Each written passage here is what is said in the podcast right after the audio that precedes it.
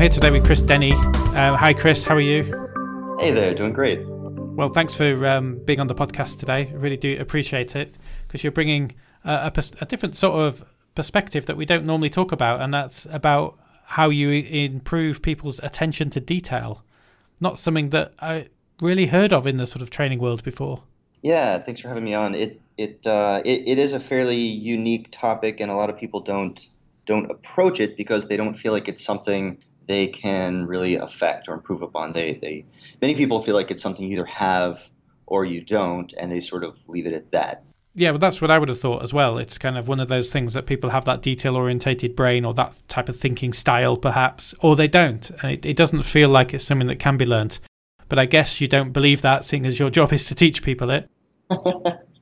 yeah, that, that's right. And, and, you know, one thing you can compare it to is leadership. You know, 20, 30, 40 years ago, even even now, a lot of people thought of and still think of leadership as something you either have or you, you don't have. You know, can you be a good leader? And yet it's it is probably the top training topic.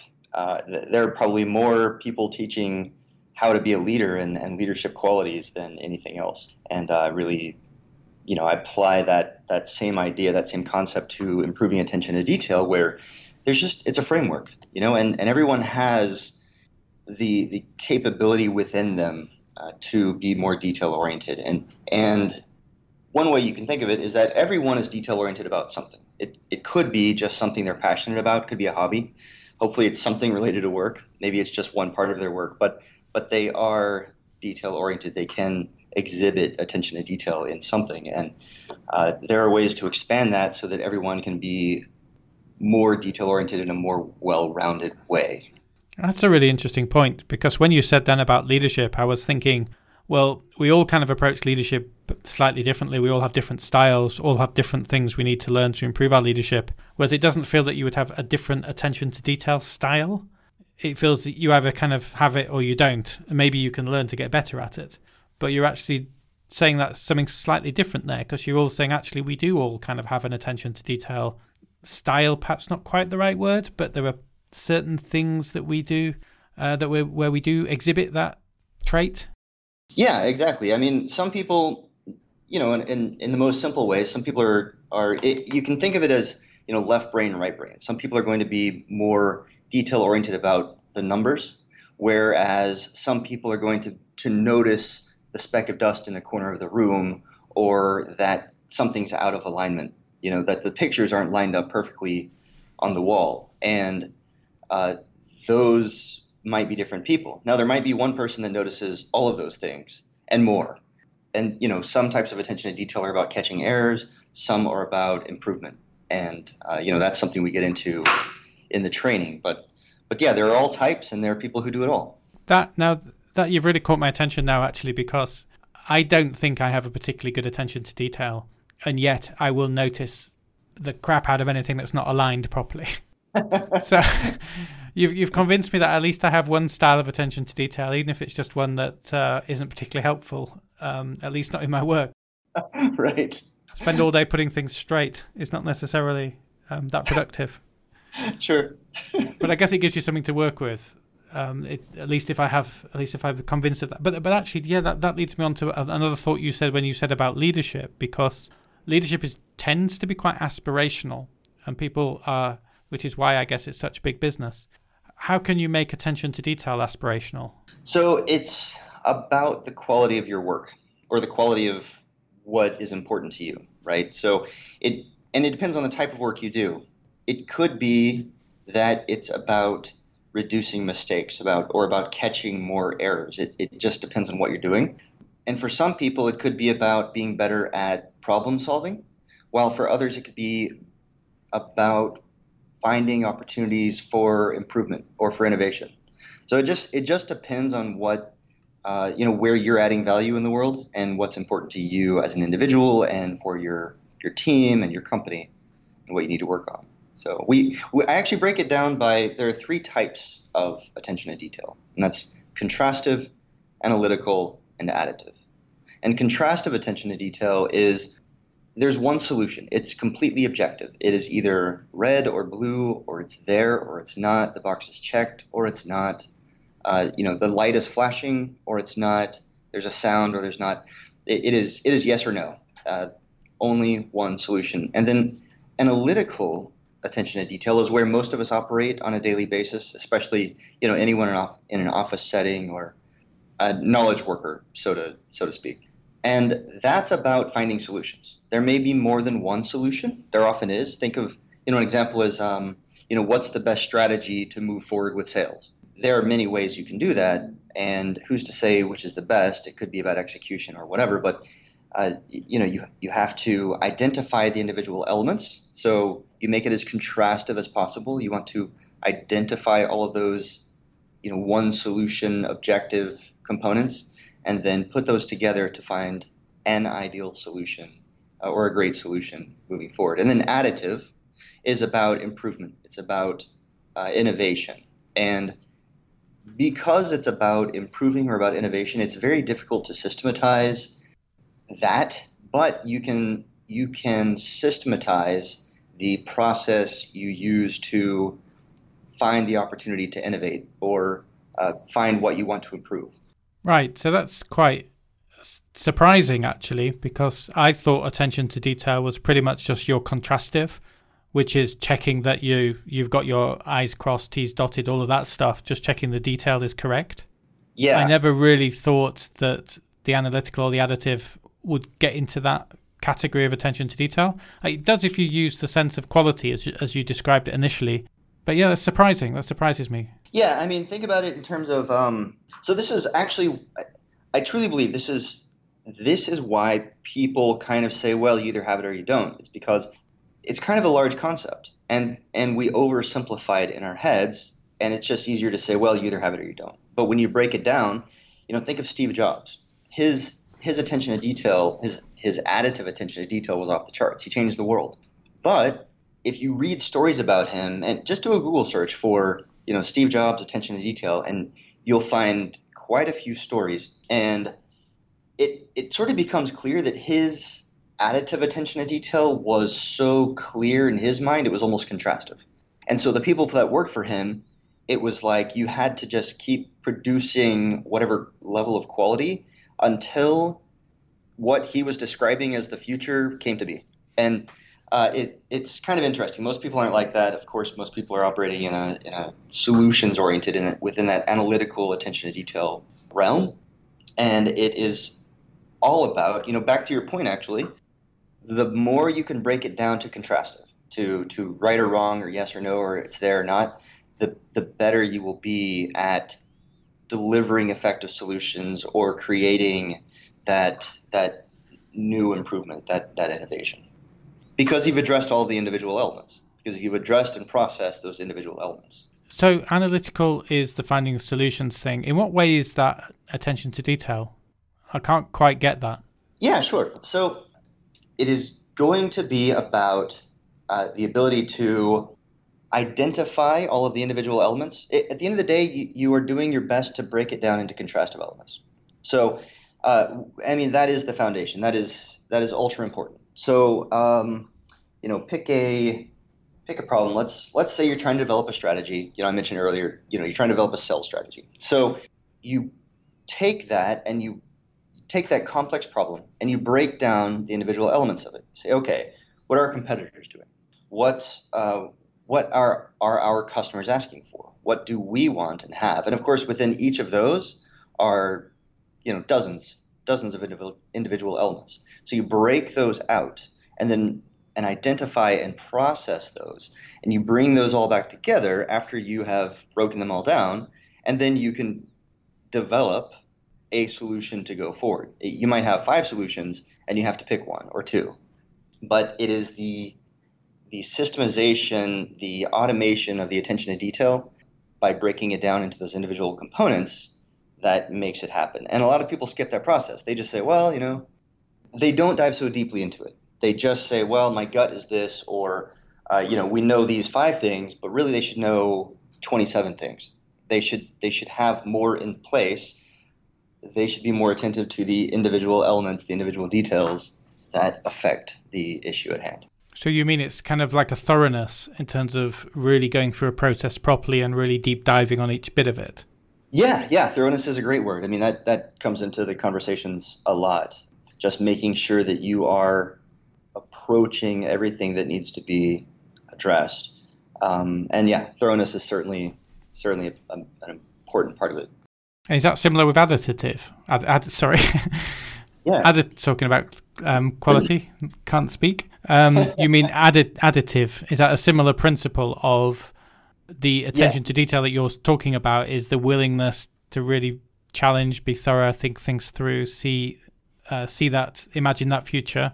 Exactly. So so with additive, it it gets very interesting. It's absolutely the most complex uh, type, where what you're trying to do is create a system that helps you identify everything that's important in order to innovate or, or to help you identify the opportunity for innovation or for improvement. It might not be that you're trying to create an entirely new product. You know, maybe you're not trying to create the iPod, right? Or or the iPhone, you know, something something oh, I really miss the iPod.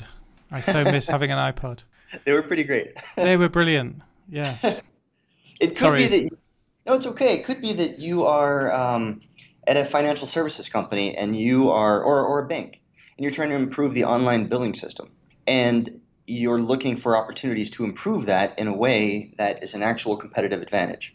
And so you you create a system that ensures, as much as possible, that you are identifying every individual elements and, and addressing everything. You know, so you may say, okay, uh, like I mentioned with the solutions earlier, it's it's very similar, but you have to go a little deeper with with this, and your goal is to find something, an opportunity to create something new to improve. You want to find out, for example, what technology exists. Maybe what technology will exist in six months or in a year. Of course, what customers want, what they actually care about, uh, what people are hearing about in the marketplace, what competitors are doing. You, and and you know ten other things, and you break all of those down, and you can do it on spreadsheets. You can you can cover the walls with sticky notes, you know, with your with your team. You can do it however you like, but it's about developing a system that helps you identify the opportunity.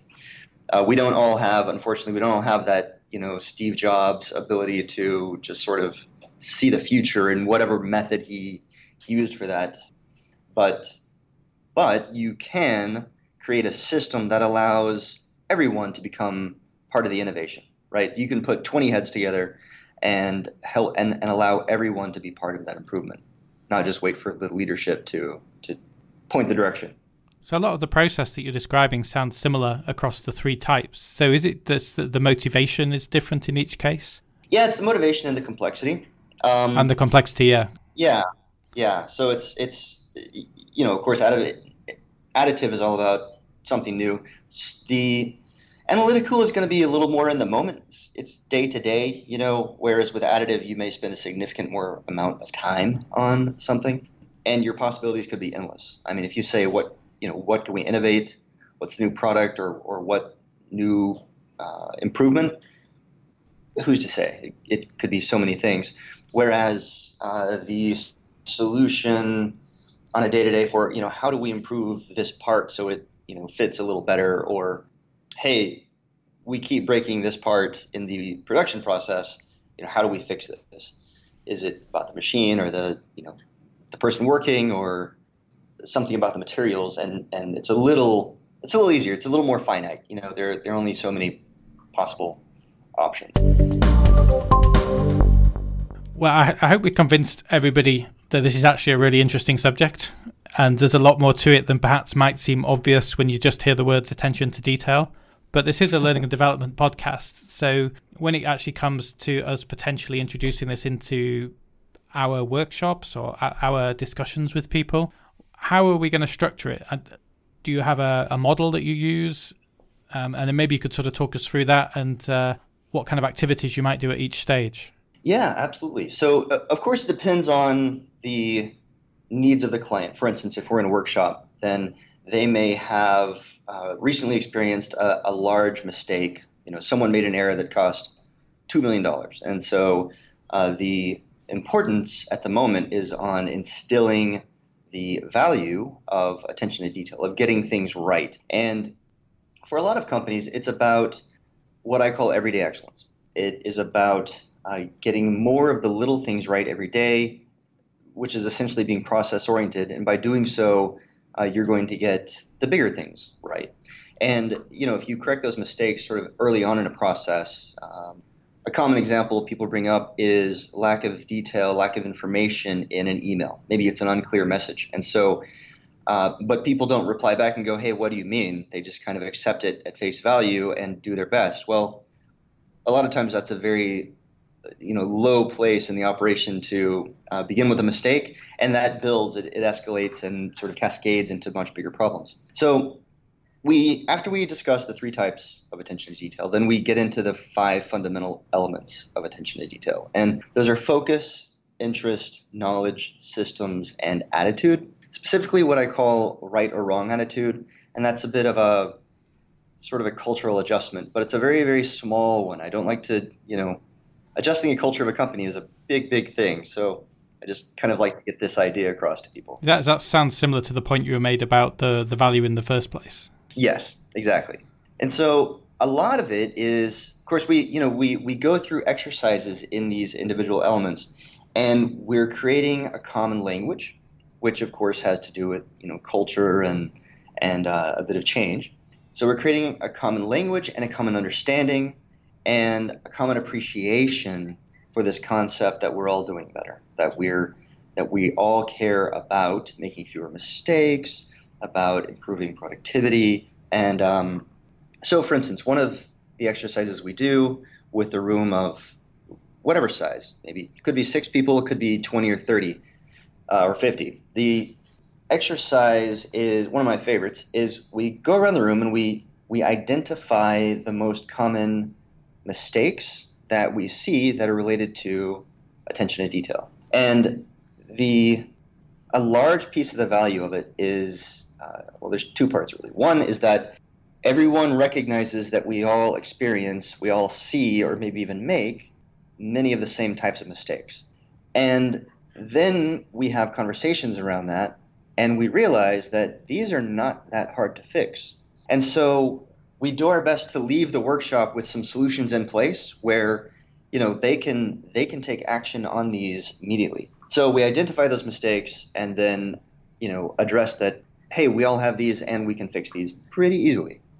Others, and, we get more specific. So we, I was going to say, just on that point, what kind of thing comes out? Is it always the contrastive stuff? Well, there are certain ones I can always pick. There, I, I mean, I can almost now after a lot of workshops, I can almost get up there and write down the top three or maybe even five and cover them up and just reveal them as people say them uh, because I know they're going to come up.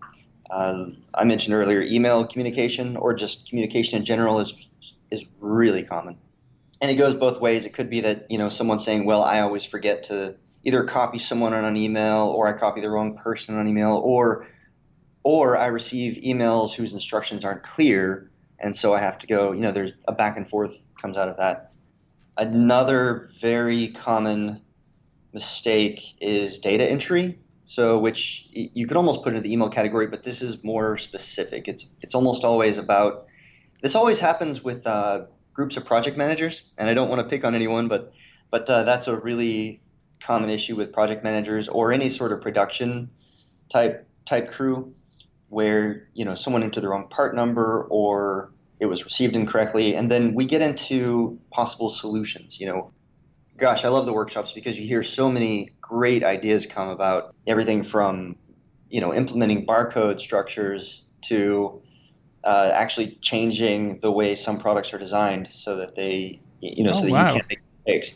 Yeah, there's there. The workshops are a lot of fun. I, I I I love the people because typically the people who who do these workshops, the companies that do these workshops, are world class organizations. They're already interested in product, you know, in, in quality improvements. And so they, there are already a lot of ideas floating around. So I love that idea though of redesigning the product to minimize error, I guess. I suppose that comes yeah. back to Murphy's law, isn't it? If it if it if the screw can be put on the wrong way, it will be put on the wrong way. So it should only be able to put it on the right way. Exactly. I mean that that that takes quite a design leap of faith to sort of think that through. Yeah. Um, so I think I, I love that that could be an outcome, better design. Yeah. One thing the exercises do is that you know so many times when when companies get into uh, quality improvement exercises, it's kind of just the the managers that are in the room or you know directors, it's leadership. But in a lot of these workshops, we have everybody. You have you know everyone from the tech to directors, and some of the best ideas that that I see come around are from the ground level people. You know, the frontline people. They're like, well, this is the real problem with this with this product. I'm thinking of a specific example at uh, BASF. There was a, a very sharp young man who actually had an idea of how to improve the design of probes they use to measure chemicals in their tanks. And uh, there were a lot of head nods in the room, like, wow, why didn't we do that before? And um, it's just because, you know, you put, I think there were about 40 people in the room that day. You put that many heads together, and, uh, you know, someone comes up with a really great idea. So what you were talking about there really is trying to influence people's attitude, I guess. It fits under that one of the fundamental elements. Yes. What about the other one? Let's let's, let's go to focus because I think that's the one that I was most intrigued by, and I think it's the one that challenge a lot of us are challenged by these days with so many distractions. How can we improve our focus? So, what do you do in that area? Absolutely. So, of course, we talk about practices, and you mentioned the big word. You mentioned distractions. We talk about uh, activities you can do to help improve focus. Um, of course, meditation is the best by far. I can tell you from personal experience and from just research is, is clear about the value of meditation. Now, you can't expect everyone to start meditating, and so we we don't put too much emphasis on on that in workshops because it's not for everyone. A lot of people aren't even going to bother with it, but it is so impactful. We have to address it, right? So we talk about being process oriented, which is about uh, focusing on what is right in front of you and getting that right. Don't worry about the next step. Get the current step done as well as possible, and then move on. Uh, we spend quite a bit of time on distractions, and along with that, we talk about attention, sort of how, you know, what's going on in your brain uh, while you're working throughout the day, and how to optimize your your attentional resources. And uh, distractions is a big part of that. And we have an exercise about distractions. What kind of distractions do you experience in the workplace? And just like the exercise with mistakes, you find that a lot of people, we go around the room and, and we write it up on the board, and you find that a lot of people experience the same distractions. And we can address those in the room. You know, they can with some, some are a little more complicated, but you know maybe they need to leave and have additional discussions about how those can be discussed. But I've literally had the situation where, uh, you know, several people complained about the water cooler in the room, and so they moved the water cooler, and uh, that that solved the problem. You know, they don't have the water cooler discussions going on, bothering everyone in the in the room. I've had one where it's such a simple. It always sticks in my in my mind. There were several people that worked in this in the same room and they had cubicles and they were engineers and several people complained of a slamming door because people would go in and out of the design room to the to the uh, factory floor and it came up like five times in this workshop and um, out of not many people like 20 people so you know the question was well why don't you soften the door? I mean you can you know you can put something in the door to make that a softer thing but eh, that's a really simple, almost silly example, but it demonstrates the point very easily where it's it's something that the individuals had said, man, that that drives me nuts every day because you know 30 times a day this door just slams really hard, and they didn't realize that five other people in the room were also annoyed by the same thing, and it was distracting and you know bugging them, and and for only you know eight seconds, you know, but 30 times a day for eight seconds, and it's an exceptionally easy fix and so we get into those distractions that that uh, bother everybody, and and they could be anything from the air conditioning is loud to gosh, in some places they have announcements over the PAs or the phone system. You know, anytime there's a call for someone, they announce it over everything instead of just calling the person directly. Uh, to course, management. The top ones, the top ones are the uh, you know time bandits, people just stopping by the office. Well, I think that that's that's an interesting one because you get into how people behave in open plan environments. Exactly. In general, which is na- is naturally kind of full of distractions, and that that's a hell of a thread to start tugging at, isn't it? There's a lot yes, behind that. It is. It's a huge topic. I mean, you can get into office design, and of course, if you get into office design, then it matters who's in the office and what stage of their you know are they new people? Are they in sales? Are they accounting?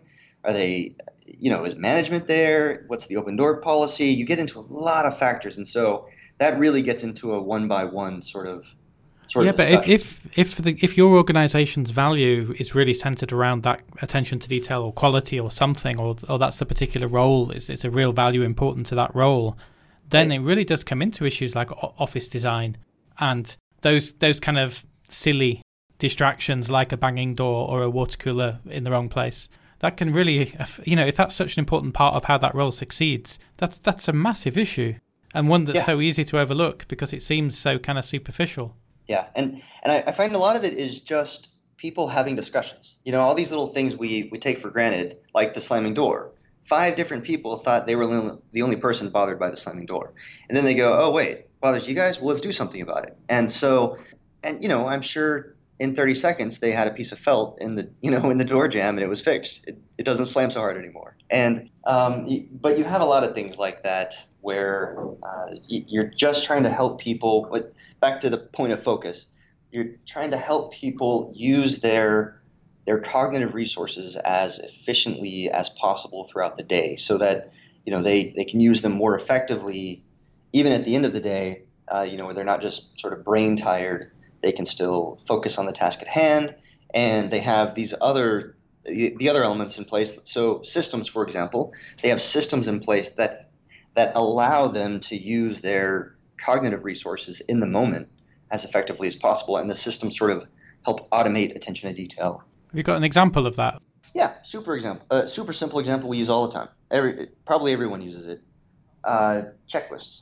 So I love checklists. I probably like them even more than average than the average person. But a, a checklist used properly, uh, which typically, in, in the most simple way, the best way you can use a checklist is to, uh, of course, of course, keep it focused, keep it keep it centralized on what's actually important. So you shouldn't have 40 items on your checklist for the day. You should, you know, 10 or 12, and prioritize it. So also list the items in order so that you you decrease or eliminate your switching cost between tasks because your brain every time you go through the decision process of okay, well, what do I do next?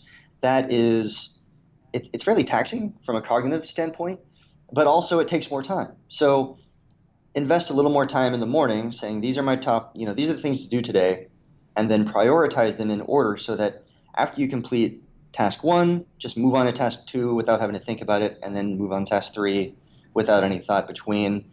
You can use that time to take a break, for example, every now and then. So you have that system in place, which is a checklist, and by having that in place, you can apply, and it doesn't seem like much, but it does make a difference. You can apply that those saved up cognitive resources to doing better in the moment, to, to being more focused on an individual task, and not worrying about what you do next, because the list takes you to the next step. Well, that's a, that's a good example. I mean, they certainly are a great productivity tool. One one really good tip I heard was that the items you put on the checklist, you should always try to write what it is that you have to do. I know it sounds a bit obvious, but use the kind of the verb that says what you have to do. So rather than just kind of book travel, you are very specific and say book tickets for blah blah blah. So you don't have to keep thinking, right? What travel did I have to book again? What was it again? But if it really clearly says exactly what the task is, right. that's a much easier. Again, it's it's. I like your phrase there about using those cognitive resources. Yeah. So don't make yourself guess every time what the item on the list means. Be really specific. Right. Uh, you know, another example I heard recently was there's a it's for um, picking and packing. It, it's for people who it's for the person in the process of uh, assembling a product. Someone has to go pick the parts. So instead of just sending that person off with a checklist to pick the parts, they actually created a tray, and the tray has to cut out items for each individual part. And so they don't have to count and recount to make sure they have the parts. They just take the part, put it in its shaped spot, and then take the next part, put it in its shaped spot, and once all the spots are filled up, that's it. They have all the parts they need, and they're done. They're, they're positive about it. You know, the system has created assurance. And also, that person doesn't have to think so hard. You know, it's well, what's left? It's the part that fits in slot, you know, slot C, which is shaped like the part, and so they move on. And so there is. I like that. Yeah, I love that. That's just great design, isn't it? Completely the yeah, it's just system design, right? You've almost completely eliminated the uh, possibility of of error. Yeah, that's like when I go home and I kind of think, right, I've I've got to take four things. Yeah. I can't always remember what those four things are, but as I get, oh yeah, my phone, my keys, my pass, you right. know, um, and that just, and when I, when I can only find three things, I think, oh my god, where's the fourth? um, even if I can't actually remember what it is in that moment. But it is a really useful way of, of not forgetting what those four things are. Yeah. Which I can't remember now. I Can remember three of them? But anyway, um, that that's a, I, I love that example of the systems with the uh, you know as you say the shaped sort of things. I think that's just brilliant design, and we can use that a lot more often than we do. I imagine in in so many different things. Like I just gave the example then of just trying to remember what it is I'm supposed to take home of, of an evening. Right. We can probably use that principle a lot more than we do.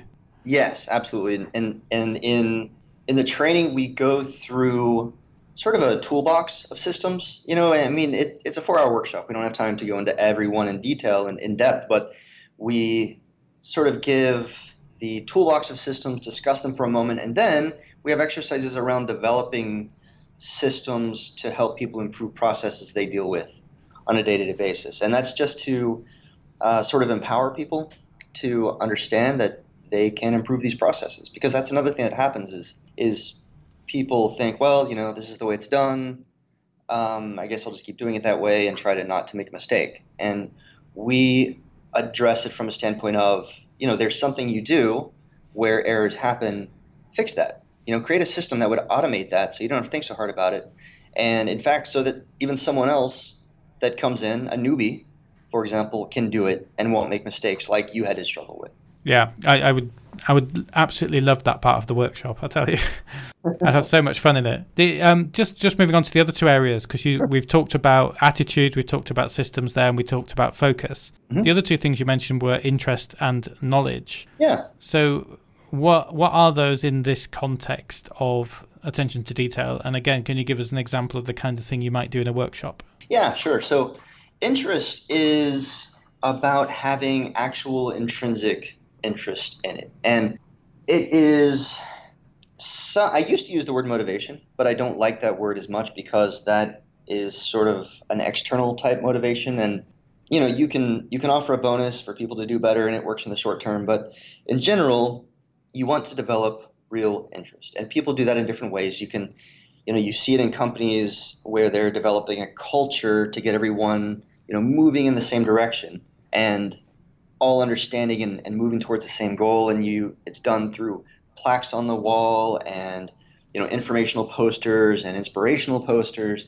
And those are all those are all good ways. Uh, some of the ways that i like to suggest are people can learn more about the company and it goes along with all of those other examples but you know sometimes companies haven't done anything to build that culture to build that understanding of the company so so learn about the company you can also learn about the industry. You know, what was this industry like before? You know, taxi drivers didn't always have cars. A long time ago, there was a horse-drawn carriage involved, and uh, you know, kind of where, what's the history like? What are you part of? You can learn about your profession specifically. So, you know, how what was accounting like before? What was typesetting like before? What, you know, what was the printing industry before? Um, so those are just some some ways you can develop it, and of course, you can leadership can affect it by helping people understand their roles. That's that's a really important part. Uh, making sure everyone understands that what they do matters. Because the the worst thing you can have is someone who's saying, "Why should I bother with this? It doesn't matter anyway." And so that's the sort of thing you're trying to eliminate in this is that basic interest in doing it right. And by helping someone understand their role in a process and the value to others, uh, you can really develop a, a, strong intrinsic interest because people want to do well. They, they in general, you know, 99% of people really want to do well. They want a pat on the back. Uh, they want a raise, or you know, they just want to be part of something positive. Interest, and, and that's probably one of the more intuitive or the most intuitive part of this, but the part that's not intuitive is actually addressing it in the first place. And so that's why we bring it up. And then knowledge is actually where I wish most people would start because I will get calls sometimes where someone says, "Hey, I have an individual or maybe a you know a team of people and they make a lot of mistakes and there seems to be sort of a you know they, they've they've come to think that it's okay to make these mistakes because they make them all the time." And often my first question is, "Well, have they been trained properly?" And more often than not, there's a bit of a pause and consideration, and, and the answer may be no. And I really think the knowledge component, the training, the education, uh, the understanding should be the first thing addressed because sometimes somebody started to work there just after training day, or they were sick on training day, or they didn't actually understand it, but they didn't feel comfortable asking for additional help, or the training was inadequate. Uh, and so that's uh, yeah, or, or they forgot it. Yeah, exactly. As well, there's lot, lots of reasons why right. training doesn't necessarily lead to knowledge improvement in the longer term. Exactly. So there's a lot of reasons, and and uh, it's, it's exceptionally important to address. And and you know, like you say, they forgot it. It could be that it just needs to be repeated every quarter, or you know, by whatever process, or maybe improvements need to be made. The software changed, and someone forgot. There's so many reasons, but but uh, knowledge is is really important important. So you mean just in in this context, you're meaning knowledge in the sense that they just know how they just need to know how to do it properly. Yeah, and of course, and, and with a lot of these, you can use systems to improve that, right? So. Um, with knowledge, you you typically want to reduce the needs for knowledge as much as possible, which goes back to addressing the three types and making the task or the uh, process as contrastive as possible. So you can reduce that need for knowledge by introducing a system such as a checklist or maybe a software which which just kind of walks someone through the process so that they don't actually have to know as much as as uh, the person who developed the process. They just need to follow the steps. Yeah, that makes sense. So you you bung as much of it into systems as you can, right? So that because because that's more that's more reliable. That's kind of hardwired, then, isn't it? That's how fast food franchises work, right? I mean, a 16 yeah, doesn't true. have to know how to make yeah. a hamburger. They just have to know that the flashing light is going on and it's time to take that thing off. And so uh, that's all it is. It's just systems in place. Yeah, yeah. The more you put there, that's that's the the less fallible pit of the process, I guess. Yeah. So yeah, I mean, the, you've made that into such an interesting topic. It's it's quite it's quite interesting. When you first um you know got in touch about this, I kind of thought attention to detail. I'm not quite quite sure how that will work, but actually you've really pulled that into something really quite fascinating. So thank you very much for your for your time and um you know your expertise here because I think that's made for a really interesting approach. Yeah, thank you. I, I um I'm really glad to see that it it actually does help teams. It helps organizations, and I'm I've been so thankful just to see that that process put in place for a lot of a lot of companies. It's it's really nice to be helpful in that way. Yeah, and I can see this being really applicable, um, as you say, to teams, organizations, and of course to individuals. I can see that being really applicable and really making quite a big difference. And I hope this has sparked a lot of interest in people listening to this as something else that they can talk about with clients and something else that they can, you know, really add value with the with the people they're talking to. Yeah, yeah, I hope so too hope so too. Because I don't think it's an obvious thing. I don't think it's an intuitive thing that we would necessarily talk about or necessarily think we could address. But you've really kind of, I think, given us a way to think think about that. So thanks very much, Chris. Thanks for your time. Thanks for um, sharing your your knowledge and expertise on this subject. I really appreciate it. Yeah, thank you so much. Thanks for your time.